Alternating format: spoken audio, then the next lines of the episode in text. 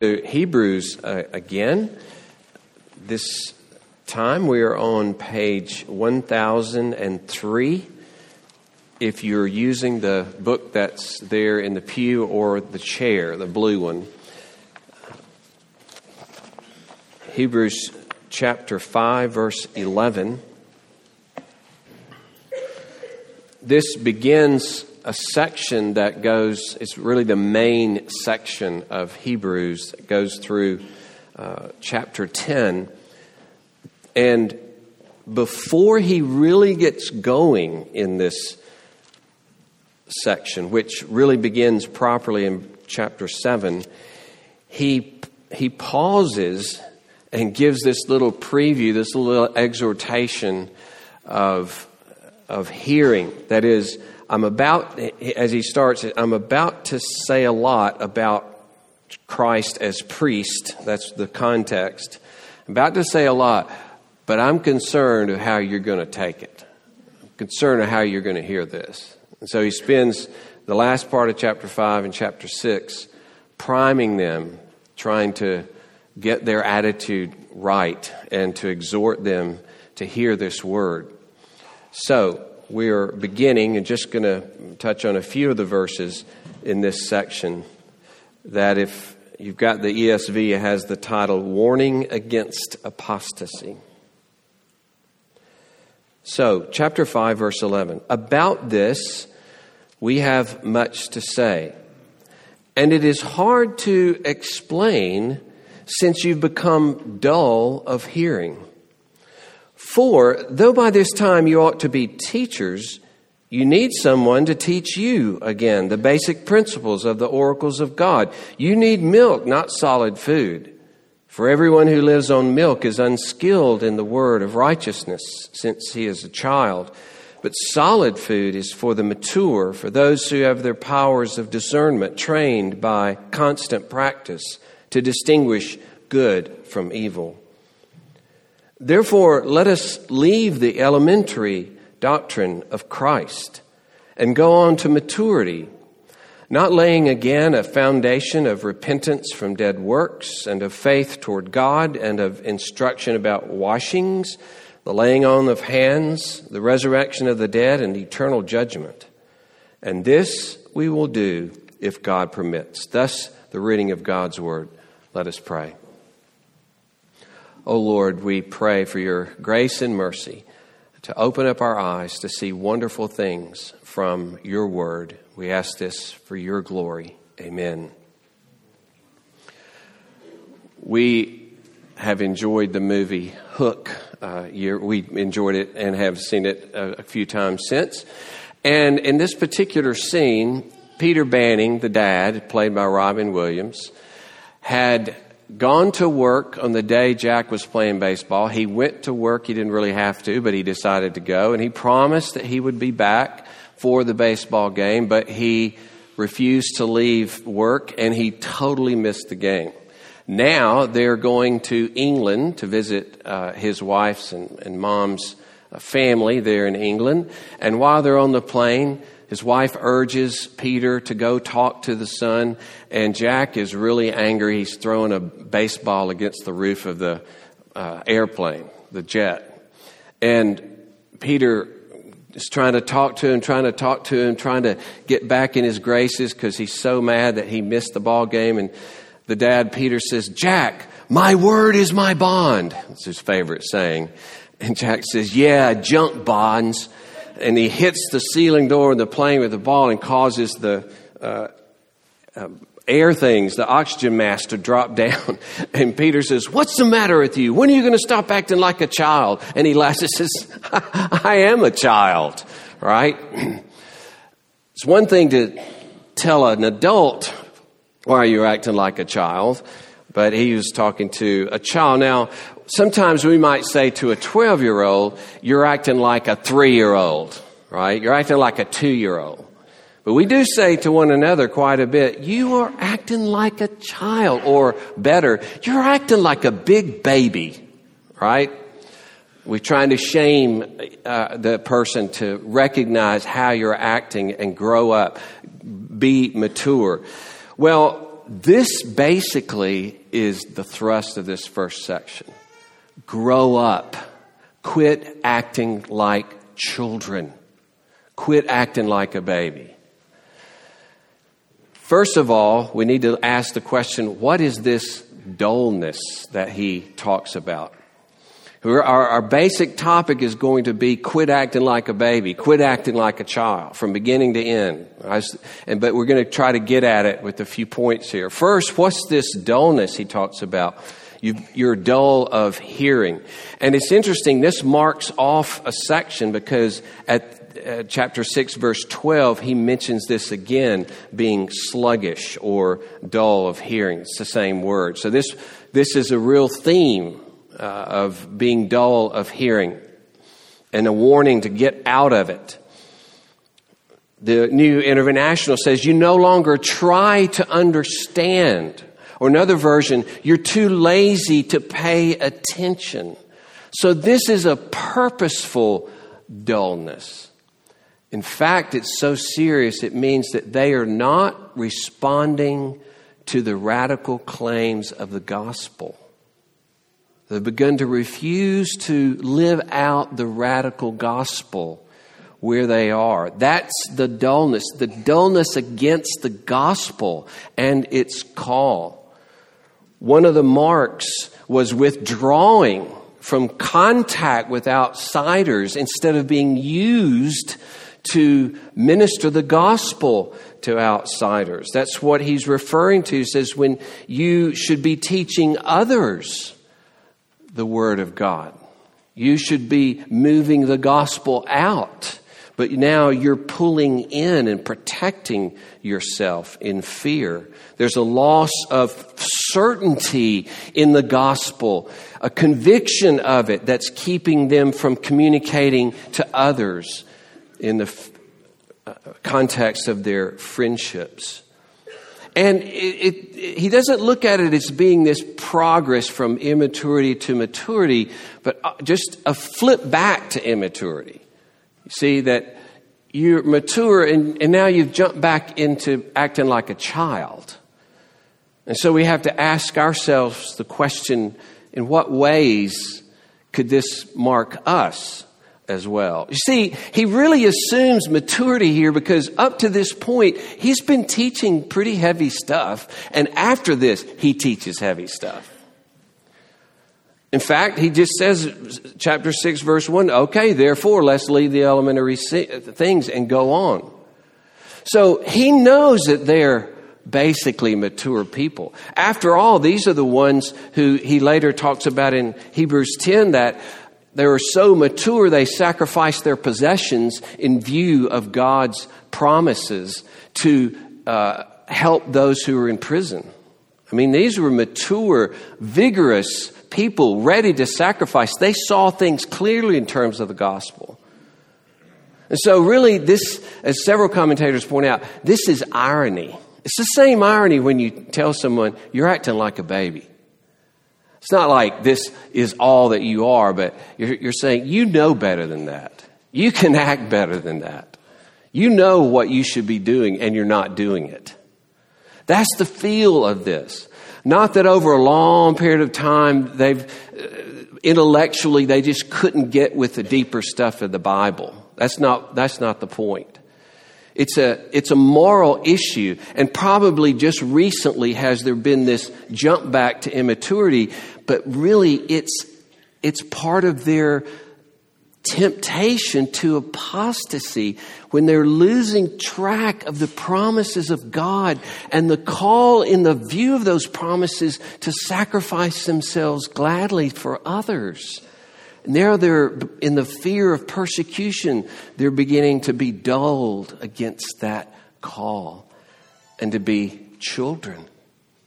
Children unwilling to sacrifice themselves, children unwilling to live out the gospel, dull to this gospel. And so he's urging them to, to abandon uh, this refusal of the truth this refusal of the truth because of the pain of it There's a confrontation of the gospel in their lives, and they are refusing that challenge and that conviction. Now, for them, it was persecution and loss. They were losing sight of God's ultimate protection of them. They had known it. And, and he points this out in Hebrews 10. He says, You had view of your better possession. That's why you were willing to sacrifice everything to help your friends who were in prison. But now they were backing off. They, that promise was dull to them. They were sluggish to hear Christ's word to endure. They were sluggish to have their hearts fixed on the final possession and face persecution. So for them, it was persecution. For us, it could be other things. It could be diff- giant areas of our life that perhaps is not driving us completely away from Christ, but causes us to drift into immaturity and childishness or holds us way back from where we could be. So it's not an intellectual problem of knowing God's word, it's a moral problem. We saw some of this when we talked about husbands loving their wives in First Peter, and, and Peter says, otherwise your prayers will be hindered, right? Or we talked about Matthew 5, where Jesus says, if you're at the altar and you remember that someone has something against you, then leave the offering there and go and fix that issue. You see how in the relationship to God, in, in sacrifice and worship and prayer, the relationship I have with others means everything. Well, what if I'm totally ignoring an aspect of my relationship with someone else? What if I've just just said to myself and to my heart basically, I'm never going to deal with this. I don't want to deal with this. It's over. But I still want to carry on a relationship with God.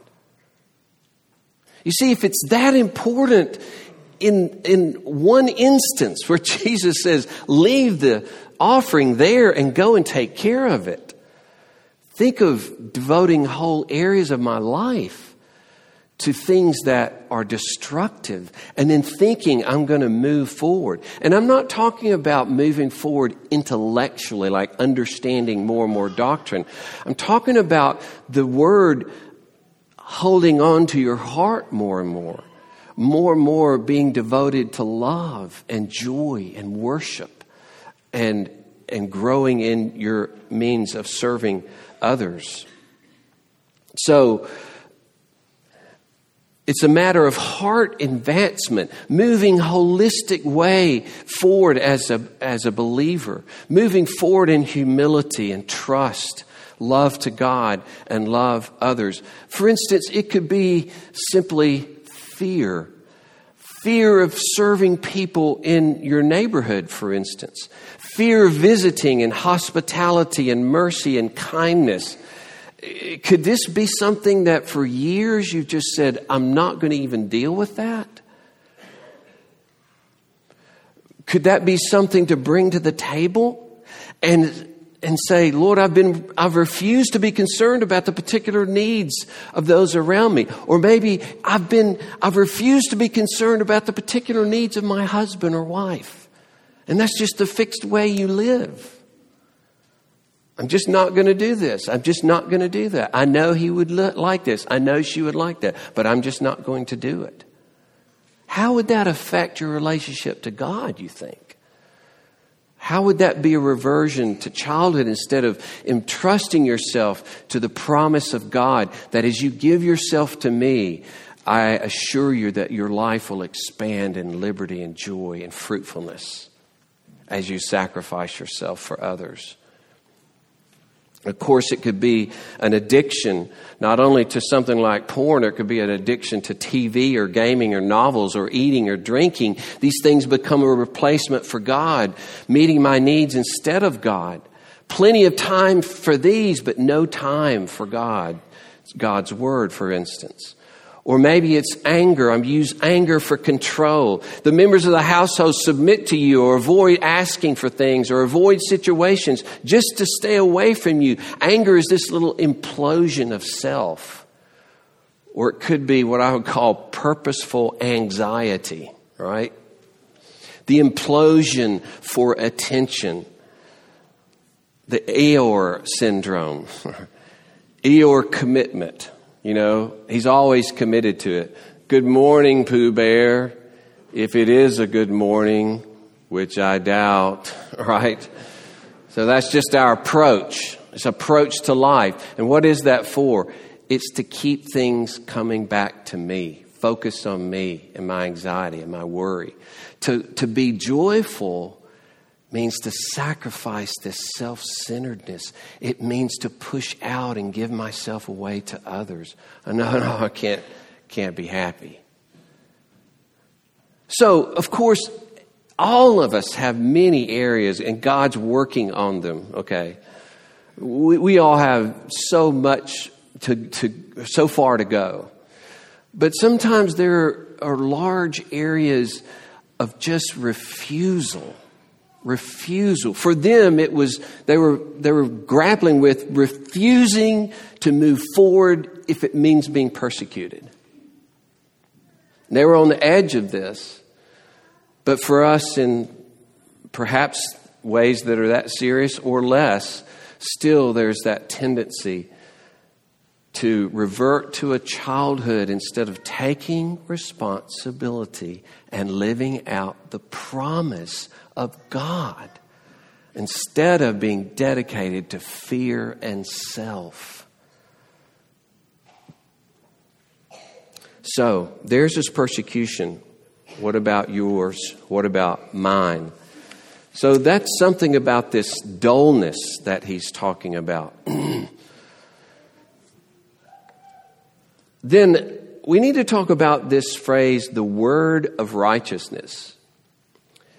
He says in verse 13, everyone who lives on milk is unskilled in the word of righteousness.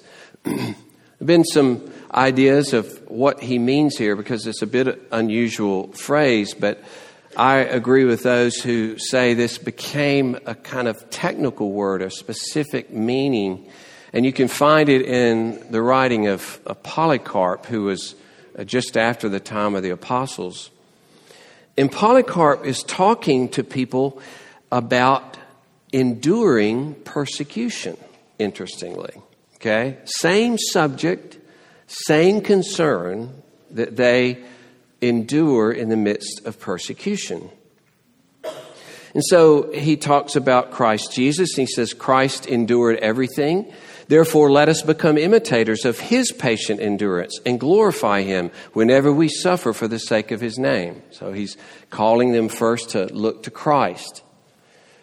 I therefore exhort you too to obey the word of righteousness. There's the phrase. And to practice patient endurance to the limit, that is, martyrdom. And that's what the the people to whom the writer sent this letter of Hebrews, they were facing, possibly under Nero, the prospect of martyrdom.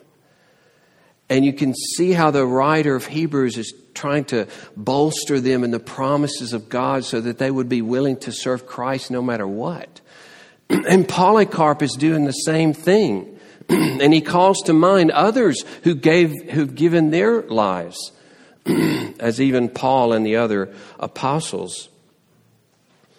And so the word of righteousness it's this word of such great salvation and hope that it fixes in us a passion to lose our life for others. See? It's the word of righteousness that so that we build the hope, our hope of eternal life calls us to practice patient endurance in the light of those promises. It calls us to a new character, a, a new life. It, this righteousness now defines us. So that this willingness, this willingness to sacrifice everything for Christ is understood as the basic word that was given to us.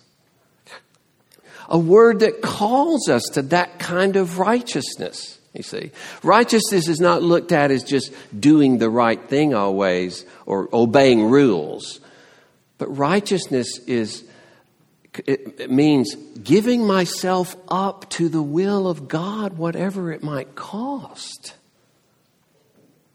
That's the word of righteousness. And it's not for just the mature.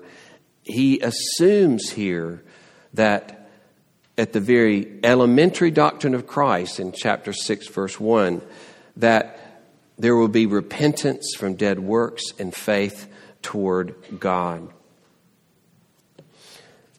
You see, Jesus even said, didn't he? If anyone would come after me, let him deny himself and take up his cross daily. For whoever will save his life will lose it, but whoever loses his life for my sake will save it. That wasn't somewhere down the road for super disciples, that was right at the front door. Look, this, this is what faith in me means a willingness to bear your cross, a willingness to sacrifice everything for me. And interesting, great crowds were following him in Luke 14, and you'd think he was just like, "Oh, good, I got, I got all these people. Things are looking great." But he suddenly whirls and looks to all these people. He says, "If anyone comes to me and does not hate his own father and mother and wife and children and brothers and sisters, yes, even his own life, he cannot be my disciple." Almost as though, wait a minute, what are you doing here?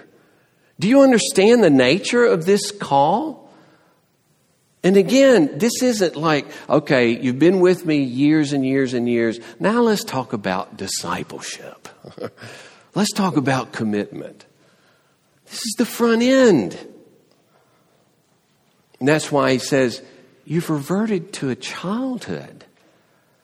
You're not following out the word of righteousness. Paul spoke to the churches as the very churches he went to in his first missionary journey, when he came back through, he told them it's through many tribulations that we must enter the kingdom of God. So, new believers, he's telling them. He was with the, Thess- with the Thessalonians for three weeks, and he says, Remember, we told you we were destined for suffering. In the first weeks, he was there. He lays it out. So, there's a failure here in the risky love that he tells them they had in Hebrews chapter 10. Of a faith and a hope that enables you to love no matter what the cost because of that hope. And so, this word of righteousness is the word of giving up one's life for Christ. And we saw it in our hymns, didn't we? Uh,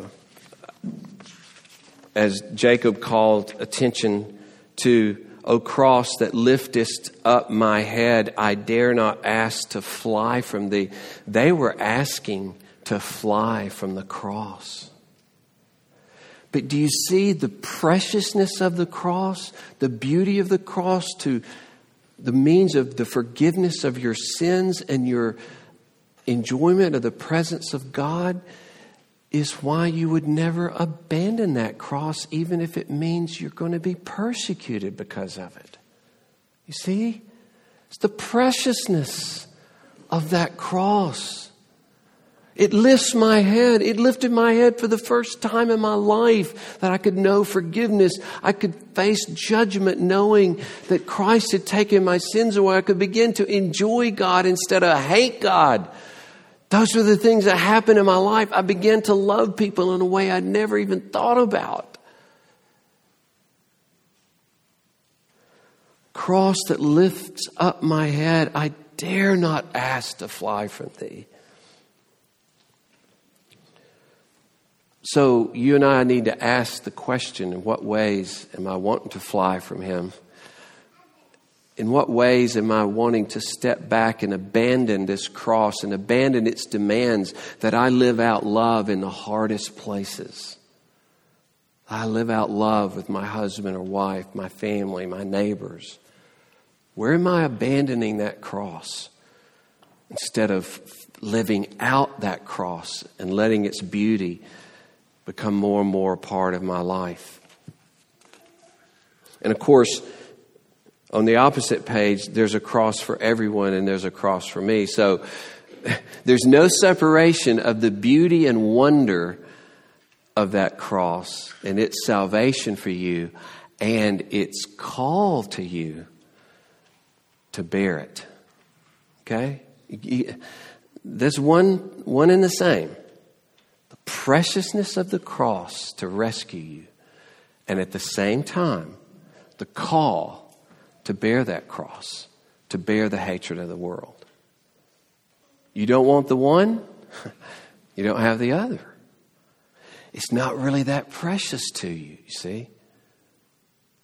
It's not that precious. It's not that important. He's really not that beautiful. He's really not that worthy. He's really not that good. He's really not that gracious. And finally, we ask, what about this dullness of hearing? What about this word of righteousness? Trying to help us get at this idea of leaving immaturity. And then finally, what about this solid food he talks about? he says solid food is for the mature, for those who who have their powers of discernment trained by constant practice to distinguish good from evil, verse 14 it's interesting, solid food is not reserved for some inner circle, right? Solid food is for every single one of us. In fact, nobody's really supposed to be on milk for long. we're all to be eating solid food. We're, we're to be engaged. It's not a matter of where you will stay in a certain stage for the whole of your life and think, I'm just not going to be one of those that tells others about Christ. I'm going to be one of those that really doesn't know the Bible that much and doesn't really know much about theology or know, really be able to explain Christ or whatever. Brothers and sisters, that's not an option, really. It's not an option. It's, it's all of us moving forward, hungering and thirsting to know more of this Jesus and to have more of his life a part of our life, to worship him better and to trust him more, to be more and more amazed at him. This discernment he talks about is a discernment in how to act in the midst of difficulty right? How to continue to endure and love people no matter your circumstances. How to trust God and see God working in the worst of circumstances. How to maintain your joy and hope in His presence, your hope in His purpose in your life, your hope in His promises your desire to apply the gospel in every area of life. You can see Paul praying for the same thing in Philippians 1. He says, It's my prayer that your love may abound more and more with knowledge and all discernment. See? That you may know how love permeates different areas of your life. You may discern areas where you're not loving those closest to you and you're really convicted of it and you're convinced of the need to change and you begin to walk differently. That's discernment. Discernment of all the ways I could live out love. That's what Paul prays for. And that's the kind of thing he's talking about here.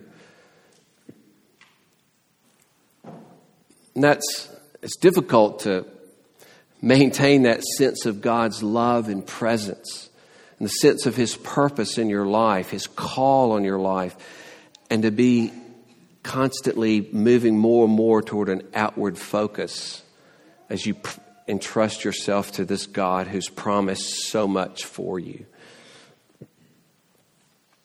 And when he says, in terms of that solid food, leave the elementary doctrine, he's not saying leave it behind. We're not worried about it anymore, but it's a kind of let's build upon it, right? And it's interesting in verse 1 when he says, let's go on to maturity. It's really, it's a passive word and it's the word to be carried. And so literally it would read, be carried by God to maturity. Give yourself, put yourself in God's hands that he might make you mature. It's not, it's not a pull yourself up by your bootstraps. It's to primarily because of the discussion here of of the uh, washings and laying on of, uh, of, hands, which we don't have time to get into, but this is definitely church ministry, church action ministry that he's talking about here.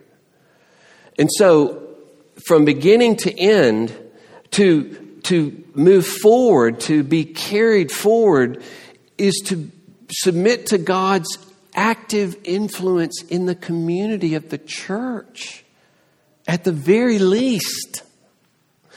And worship is a great example. Worship is a shaping force in our lives. The action of gathering together with God's people and being present with God's people as one, acting in concert in the different parts of worship and singing and confession and prayers, in the very action of preaching, in the action of the sacrament, the action of lifting our hands, the action of receiving the benediction.